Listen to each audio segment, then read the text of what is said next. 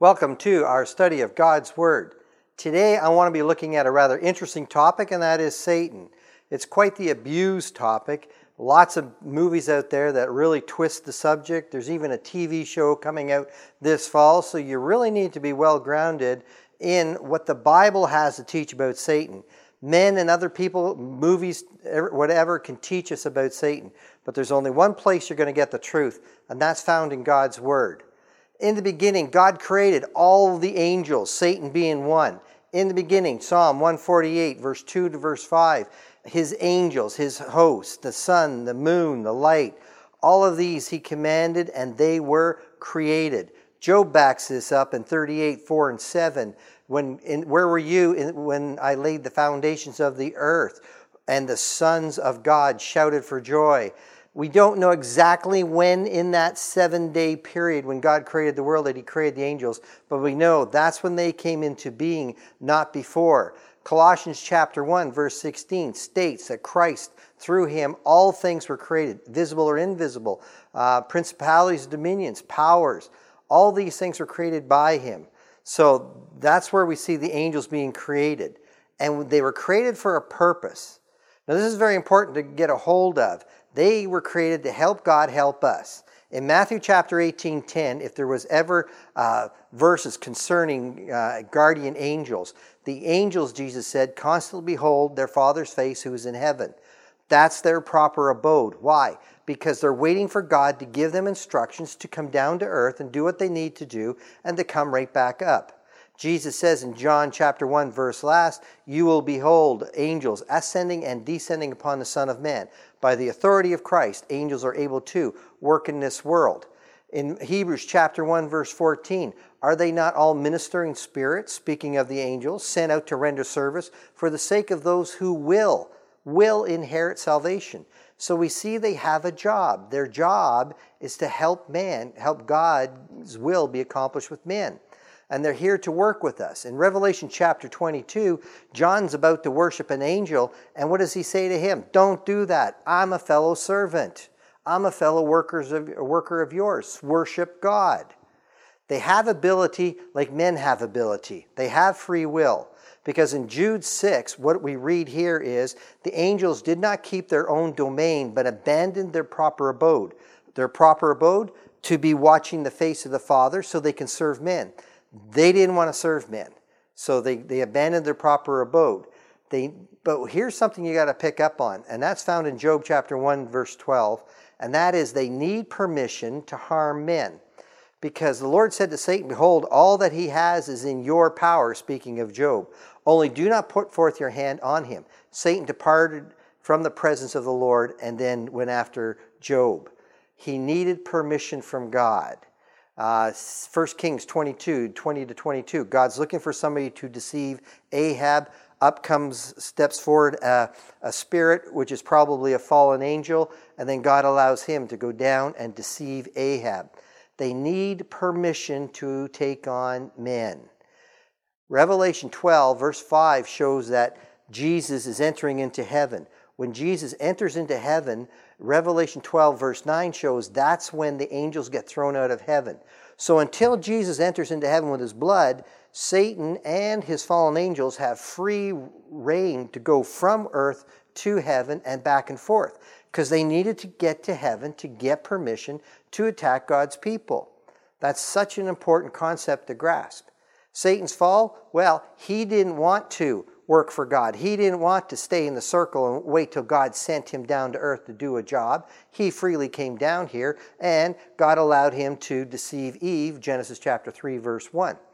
Um, it's interesting. God says to him in Job 1 7, where do you, From where do you come? Satan says, From roaming about the earth, right? Doing whatever I please. God's allowing him to do this. God's allowing him to do these things. Um, he stumbles in his pride because he refuses to do what God calls him to do. Uh, talking about the, uh, the, the elders, so that he will not become conceited and fall into the condemnation incurred by the devil. The devil was conceited. He saw himself greater than mankind and refused to serve mankind by obeying God. We ourselves need to be careful that we don't see ourselves greater than the rest of the world because we're Christian, we're forgiven, and not do what God has called us to do, and that is to reach out and to serve other people. That's following into the same condemnation that the devil fell into. He's got angels working for him. How did he deceive them? We don't know. Rev, Re- Revelation chapter 12, verse 4 simply says the dragon, uh, his tail swept away a third of the stars to fall after him. They are condemned along with him. Matthew chapter 25, verse 41 says the eternal fire has been prepared for the devil and his angels. They fell into his condemnation. And now, catch this demons and angels are the same thing, right? Jesus was accused of casting out demons by the ruler of demons. Well, Jesus says, How can Satan cast out Satan? You know, it's the same guys. They're just, it's a different term used demons and, and fallen angels instead of, eh, instead of angels. Some people will teach that there's demons still running around the earth today and the fallen angels have been taken care of. Wrong. Get with the program. Demons and angels are the same thing, and they have been taken care of, as we shall see. He's got a kingdom. Luke chapter 4 10 says, God, Satan says to Jesus, God gave all of this to me, right? It's been given to me. Jesus recognized Satan's kingdom, and his kingdom is kept in check, as we see in Daniel chapter 10, 20, 21. Gabriel comes to Daniel saying, It took me a while to get here to be able to answer your prayers, but I, I was being held back by the, uh, the Persian, the prince of Persia. And when Michael, the archangel, showed up, then he helped me. So, what we see here is that angels can't be everywhere at any time, and they have restrictions. Gabriel had to wait until Michael came to help take over. And what we're seeing here is, is Michael is the, is the protector of, of Israel, and he's making sure that Persia doesn't step out of line. Because God's angels are making sure Satan doesn't convince these world forces to step out of line and do things they're not supposed to do. So they're well kept in check by God, as we see in Daniel chapter 10. Satan's power is nothing more than what? The fear of death. That's what he's saying in Hebrews chapter 2, verse 14. When you're afraid to die, Satan's got you because you'll do anything to, to, to, save yourself from dying, right? And he's the father of lies, John chapter 8, verse 44. But when you know the truth, the truth sets you free from the lies of this world. He's the power of the air, Ephesians chapter 2. He's the prince of the power of the air. Well, there is no power in the air when you think about it. Sure, we've got windmills pulling out a little bit of electricity, the only thing, power in the air that I see now is the mass media, which only continues to promote the lies that are in this world. That's about all there is. And his schemes, he's a deceiver. Genesis chapter 3, he deceived Eve. He's an accuser, Job chapter 1, verse 7 through verse 12. And he's a tempter when he was tempting Jesus three times when he was fasting for 40 days. But here's the thing you got to get your, your head around, and that is Jesus came to defeat him. Back to Hebrews 2 14 and 15. That through death he might render powerless him who had the power of death, that is, the devil, and might free those who, through the fear of death, were subject to slavery all their lives. People are subject to slavery, but because of the death, burial, and the resurrection. The resurrection shows us there's life after death, so I have nothing to fear at death. That if I get washed in the blood of Christ, I'm going someplace once I die. Satan had that over top of the people. They were afraid to die because the de- death was an unknown. Jesus came, opened up the doors for us to understand, get our sins forgiven, and have confidence to live in this world and to move on. Satan's got nothing. He is what? Defeated. Again, Revelation 12, 5 to 12. When Jesus, now catch this, when Jesus entered into heaven with his blood, when he was ascended into heaven prior to the day of Pentecost, that's the day Michael and the angels threw Satan out, cast Satan down. He had a short time. Read the Revelation. And that's when his angels were thrown into the abyss. Satan was left on earth, the angels were taken out of the picture. No longer could they enter into heaven and receive a permission to take on God's people. So now there was no purpose to have them around. The angels are cast into the abyss, 2 Peter 2 4. God did not spare the angels when they sinned, but cast them into hell. That's not the word for hell, it's the word Tartarus, which is the proper name for the abyss. Committed them to pits of darkness reserved for judgment. That did not happen in creation at the very beginning when he first created the angels. It did not happen at the flood. It is not recorded through the Old Testament. It happens when Jesus enters into heaven. That's when they get cast out. And that's when they are defeated. Jude, Jude 6 says they didn't keep their own domain and didn't uh, stay in their proper abode, so he has cast them into eternal bonds, darkness, waiting for the judgment day. That's where the angels are today, in the abyss. Discrepancies, you might have a problem with a few. And I've heard people throw these at me. James says, resist the devil, he'll flee from you. So don't we need to do that today? Uh, 1 Peter 5 8, the devil's a, a, Satan is a roaring lion looking for somebody to devour. And Revelation teaches we're at war with uh, Satan's at war with the saints. So how do you get past this? You need to have this funny little thing here that we've got on the board, and that's called a timeline. Without a timeline, you're going to be lost when you study God's Word. So look at this timeline. Jesus died in 30 AD, not 33 AD. He died in 30 AD.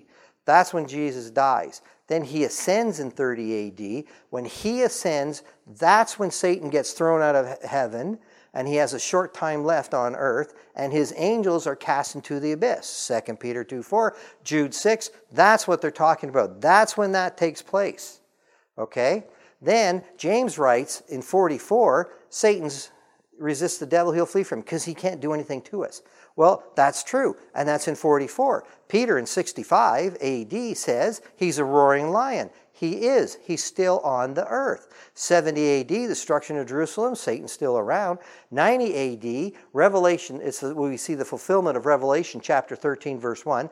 That's when the dragon, the devil, is cutting a deal with Caesar and giving all his power and authority to Caesar.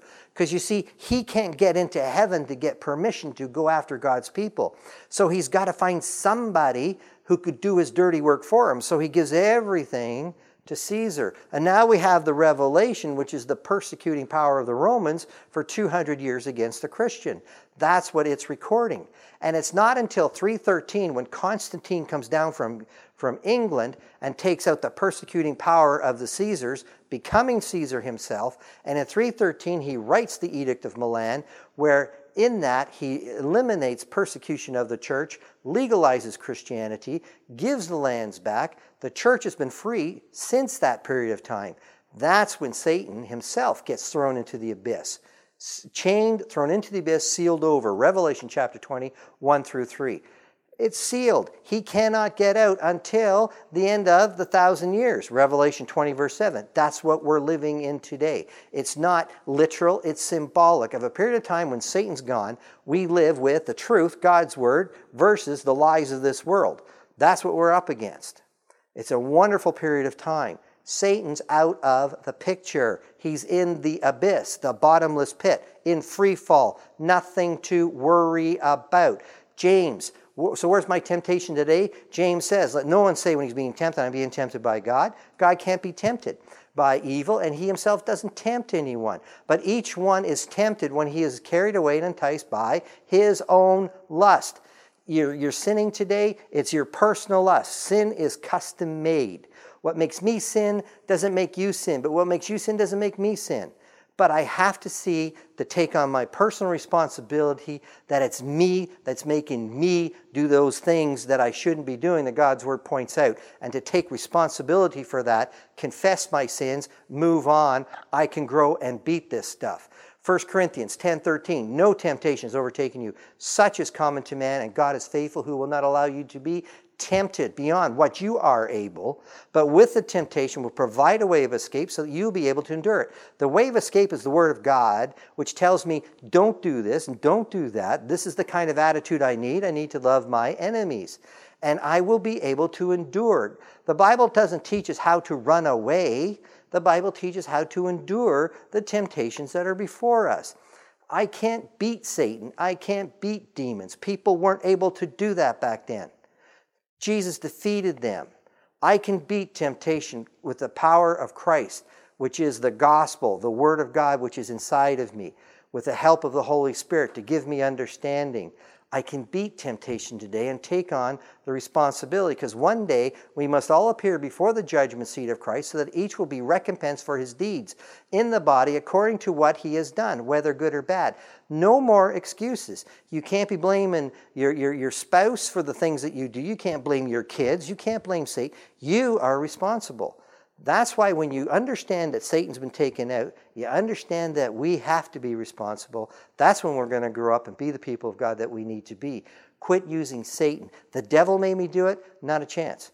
Grow up and move on. That's the lesson we need to get from here today. Thank you.